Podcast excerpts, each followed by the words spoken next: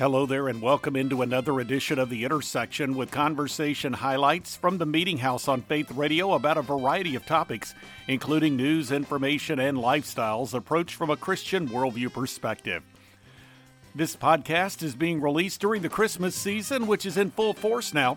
And Julie Baumgardner of WinShape Marriage visited the Meeting House recently to provide some insight into how couples can successfully deal with financial aspects of the holidays. Then it's Laurel Gillen, who desired to tell the story of a meaningful Christmas fixture, the Nativity scene, and to do so in a children's tale that incorporates her love of animals. She provides some background on the concept of her work of fiction that is set in the 13th century.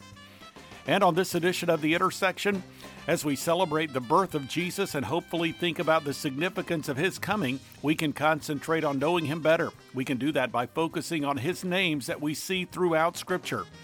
Ava Pennington joined me recently to share about the importance of names of God, and you'll hear material from that discussion. Finally, the U.S. Supreme Court held oral arguments in early December in the case of a Colorado graphic artist and web designer who did not wish to promote same sex marriage through her work due to her Christian beliefs. Matt Sharp of Alliance Defending Freedom provides analysis of the arguments and states what his organization sees as the central focus of the case. This is the intersection of production of the Meeting House. I'm Bob Crittenden. Julie Baumgardner is the Senior Director of WinShape Marriage. She has a great deal of experience in ministering to families. She provides some insight into the financial pressures that couples face, especially during the Christmas season, and offers Christ centered direction in helping to deal with those challenges. Here now from a recent Meeting House conversation is Julie Baumgardner. Probably the piece that is the missing conversation for so many couples when it comes to money is what you actually bring to marriage that you believe about money. So uh, I have a friend, her name is Syble Solomon, and she created this game called Money Habitudes. And I love that game because it actually helps couples to look at what their actual thinking is about money. Some people come to marriage with the idea that money provides security, it helps you feel safe. So I want to save money. Some people think that you have money so that you can feel good about helping others. So you're a giver. You make money to give money other people i mean they just feel like money is not a priority. Oh, okay great. We we have some money we don't have money but it's not a priority. Still others think that money helps you create a positive image about who you are. So if you don't understand what you think about money and what your spouse thinks about money, you can be arguing about money and never get anywhere because you're not arguing about the heart issue. You're just arguing about you're spending all the money or you save so much money, you never let us spend money. And so that for me is the first thing is that you need to understand what you believe about money and what your spouse believes about money because my gut is when we argue about the spending habits of each other, uh, we don't get very far because one feels like they're being attacked and the other one feels like they're the victim. And that just doesn't get us anywhere. So that would be the first thing is that it's really important to understand what you think about money. And then the second thing is, uh, and I feel like this goes without saying, but it's just a really good reminder for all of us that um, the season, celebrating this season, isn't about money. It's about celebrating the birth of a Savior, our Savior. And so if you ask the question, what what is it that we have the opportunity to do this season to celebrate mm. the real meaning of the season? Uh, we actually could celebrate without spending a lot of money. I think where the rub comes is that our culture is all about spend, spend, spend, and look at all these big things. And especially if you have children, they have lists a mile long of what they want. And you might even have parents or in-laws whispering in your ear about what you should be doing and how you should celebrate and what kind of decorations you should have and and all of those things and if you let that become your focus boy it can really rob you of your joy for the season it can rob your family of amazing experiences that actually have nothing to do with money so first understanding what you think about money, and then second, asking the question, how do we want to celebrate this season? Us as a family. For me, the Baumgardner family. How do we want to celebrate, and what gives meaning to this season that helps us keep our focus on Jesus and not on how much money did we spend? Julie Baumgardner here on The Intersection. You can find out more by going to the website winshapemarriage.org. Next up on this edition of the Intersection podcast, it's Laurel Gillen. Inspired by her love of Italy, the 13th century, and animals, described the children's tale that she crafted called A Bellwether Christmas, a novel inspired by true events. That includes the origins of the Christmas traditions of nativity scenes, as well as Christmas Eve candlelight services. She writes the God and Gardening blog. Here now from a recent Meeting House conversation is Laurel Gillen. Well, you know, Bob, this whole thing took place uh, over. There were several experiences that took place over 20 plus years that came together in this book. And the first of those was uh, taking my little grandmother to Italy. Um, she always wanted to go since she was a little girl. She'd never been outside the country. And uh, we went to central Italy and toured around and it, with an ecumenical group, actually and it was a wonderful experience for for everyone. Uh, I came back just really uh, intrigued by, uh, especially the 13th uh, century uh, places we'd vi- visited uh, that were connected to the Saint Francis and the early Franciscans. So when I came back, I started really reading a lot and researching a lot into this time period, this medieval time period. I love medieval uh, uh, you know, books of all kinds anyway. Uh, and I, I spent years doing this thinking, thinking I was very convinced that, that God was telling me that I would be writing a book set in this time period, but it never really developed. So eventually I, you know, I put that aside.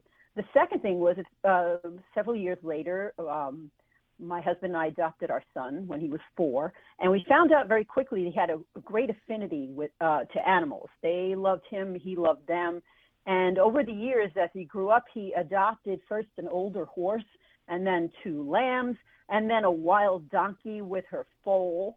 So we ended up with a horse, two lambs, two donkeys. And I got to know their personalities and behaviors. And that would come in uh, very handy, handle, handy uh, when I was uh, writing this book because I used their personalities and behaviors uh, to help me flesh out the characters, uh, the animal characters in the book. And the third thing was that because I'd, be, I'd uh, read so much and done so much research on that time period, I knew that it, uh, that uh, before the year 1223, people didn't have, you know, put out creches or, or, or churches didn't stage living nativities. That was not a tradition that had started yet. Uh, and I don't, I don't know if many people know that, but it was actually Francis and his companions who came up with the idea to uh, uh, you know recreate the uh, uh, Christmas Eve in Bethlehem. They and they took an old, uh, a cave in the Hermitage where they where they lived, and they transformed it into a stable with a manger and an ox and a donkey and a baby Jesus. And people uh, came up to visit by candlelight uh, late on Christmas Eve, um, which is another tradition, of course, that we have. Uh, you know, there were services, there were singing, hmm. and it was a huge hit. Uh, so, uh, so those those traditions of going to uh, church services late at night on Christmas Eve, having candlelight services, and uh, everything we do with creches and mangers and uh, nativities all date back to that one historic Christmas Eve. Those three experiences together came together one day out of the blue after I'd already, you know, kind of put aside the idea of writing a book and it was it was uh, Christmas time a few years ago, and this plot for for a novel just downloaded into my brain in about two minutes. I ran home, wrote it all down, and then I said, "Oh my goodness, I've got to write this book." And then I looked and said, "Well, this is going to be a book, you know, kind of for children, older children." Um, and uh, so I had to figure out how to write it that way. Um, and when I finished, uh, it, it, ended up being a story I think, uh, and a book that I think both adults and children will uh, will love. So that's really how it came about. Laurel Gillen here on the intersection. You can connect with the God and Gardening blog through Facebook at Laurel G Blog. For more information on the book, you can go to faithfultext.com. This is the Intersection Podcast, a weekly production of the Meeting House, and you can find out more through meetinghouseonline.info or by visiting the programming section at faithradio.org. Through that homepage, you'll find a link to the Media Center, the place you can go to listen to or download full conversations with recent guests featured on the Intersection podcast and the Meeting House program.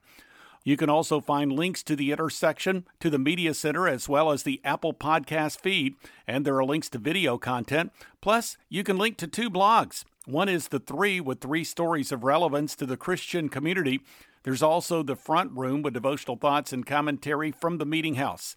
And you can follow me on Twitter and access the Meeting House Facebook page. Again, the website address is meetinghouseonline.info, or you can go to the programming section at faithradio.org.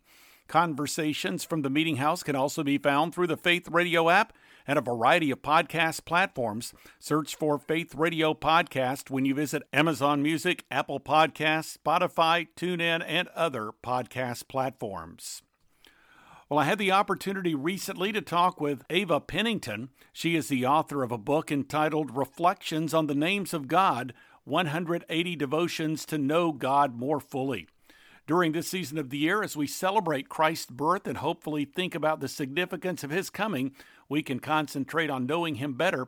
She shares about the importance of names of God. Here now from that conversation is Ava Pennington. I think A.W. Tozer summed it up best for me when he wrote when he wrote um, the most important what you think about God is the most important thing about you.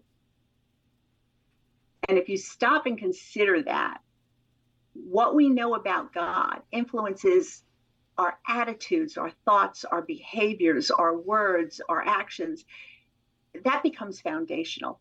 And so when I first read that quote, it really struck me. What do I know about God? And how does how little or how much I know influence the way I live? And then I came across a quote from C.S. Lewis in his book, The Screwtape Letters. I, I'm sure you're familiar with um, the Screwtape Letters. It's a, a book about uh, it's a book about a senior demon advising a junior demon on how to trip up a Christian and how to trap them. And one of the letters in the Screwtape Letters it was an exchange between the junior demon who said, "Oh, you know, my my patient, the person assigned to him, had had just started praying and I know that's a problem. Hmm. And so the senior demon wrote back some advice and he said, Now remember, okay, this is from the demonic point of view, so it's going to be the opposite of everything we know to be true. But the, the senior demon said, Okay, he's praying that that's not a great thing, but it's not as bad as you think. The real danger to us is when he stops praying to who he thinks God is and starts praying to who God knows himself to be. And I could camp out on that quote mm. for days. Mm-hmm. What does it mean to have a relationship not with the God with who God who we think that God is, but to have a relationship with who God knows himself to be. Now, how do we get there? We have, we're finite creatures, we have mm-hmm. finite minds, God is infinite. We're never fully going to know who God knows himself to be, not in this life anyway. But how can we get closer to that? And the answer is by exploring how God revealed himself in his word What names did he give himself? What was the context for those names? What attributes did he reveal? What, what were the what was the context for those attributes being mentioned for the first time? And the more we can explore what God says about himself, the closer we get to who he knows himself to be. Hmm. And the closer we get to developing intimacy, not just with our imagined uh, perspective of who God is, but who God knows himself to be. The more I explored his names and attributes, the more I stood in awe of who he is. Uh, it's and and by the way, the, the way the devotional is structured is it's not just one devotion written on each name or attribute, but each name or attribute is explored through three distinct devotions. And the first one is this is who God revealed himself to be. This is the first time he mentions this name. Uh, and the second devotion on that same name or attribute then focuses on how am I changed because I know that this is who God is. How do I live differently? How do I think differently? Mm-hmm. How do I re- just, how am I changed? And then the third devotion on the same name or attribute then explores how do my relationships change? How do I relate to others differently? Because this is who God is, and this is how I am changed. And so the 180 devotions is actually covers 60 names and attributes, but each one looked at three different ways. Ava Pennington here on the intersection. You can find out more by going to the website ava, A-V-A, pennington.com. Finally, on this edition of the Intersection podcast, it's Matt Sharp, Senior Counsel for Alliance Defending Freedom. The U.S. Supreme Court held oral arguments recently in the case of a Colorado graphic artist and web designer named Lorie Smith, who did not wish to promote same sex marriage through her work due to her Christian beliefs. He provides analysis of the arguments in the case called 303 Creative v. Elenis and states what his organization sees as the central focus of the case. Here now from that conversation is Matt Sharp. Lorie Smith is owner of 303 Creative, which is a design studio that focuses on graphic design and websites of custom and unique websites that she tailors to each client. Um, Lorie serves people from all walks of life, including LGBT individuals. But when it comes to determining whether she's going to take on a new project, she always looks at what is she being asked to communicate or speak she uses her talents to create these custom websites. But as you said, Colorado takes the position that it can force Lorie to speak messages that she disagrees with, specifically when it comes to custom wedding websites, that Colorado can force Lorie to celebrate and speak in support of same sex marriages in violation of Lorie's belief that marriage is the union between one man and one woman. So Lorie challenged Colorado's uh, law and how it was being applied to her. She saw what had happened to Colorado cake artist Jack Phillips, who was dragged before the same state civil rights commission, and it's now 10 years that he's been in court.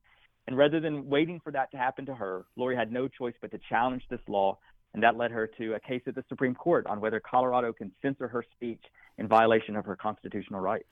Well, somebody might say, okay, I'm having deja vu here. Didn't the Supreme Court issue a ruling in Jack Phillips' favor in the Masterpiece Cake Shop case several years ago? Are we rehashing old material, or are there some new components of this particular case that need to be addressed by the High Court? Yeah, well, there's a lot of similarities in the cases. In Jack's case, though, the court focused on the hostility that this Civil Rights Commission had shown to Jack when, during all of this process, it compared Jack's beliefs about marriage, beliefs that even the U.S. Supreme Court in the Obergefell decision, that are honorable and decent beliefs held by people of good faith, but nonetheless said, Jack, your beliefs about marriage are no different than, than Nazi beliefs. And so the Supreme Court said, Colorado, you can't show hostility towards people faith. You can't punish people because you don't like their beliefs. But the court didn't answer the bigger question about First Amendment of whether Colorado can violate artists like Jack and like Lorie's First Amendment rights.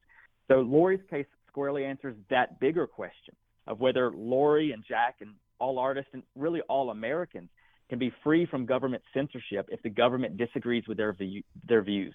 How would you describe the nature of the, as we say, arguments that uh, that took place in the High Court? I think we were very encouraged to see all of the justices focusing in on those important questions of free speech. There was a lot of hypotheticals that they were asking about how far a ruling for Lorie would apply. But I think we were encouraged to see them time and time again come back to recognizing that there are limits on what Colorado or any government can do when it comes to censoring or coercing people to speak messages that they disagree with. So I think there's there's obviously some questions about how far this goes, but time and time again we saw the court coming back to this very clear recognition that there are limits on the government's authority when it comes to matters of free speech. And as you've said, this is a matter of whether or not the government can compel somebody to engage in speech that violates their deeply held beliefs, their conscience rights, as you might say.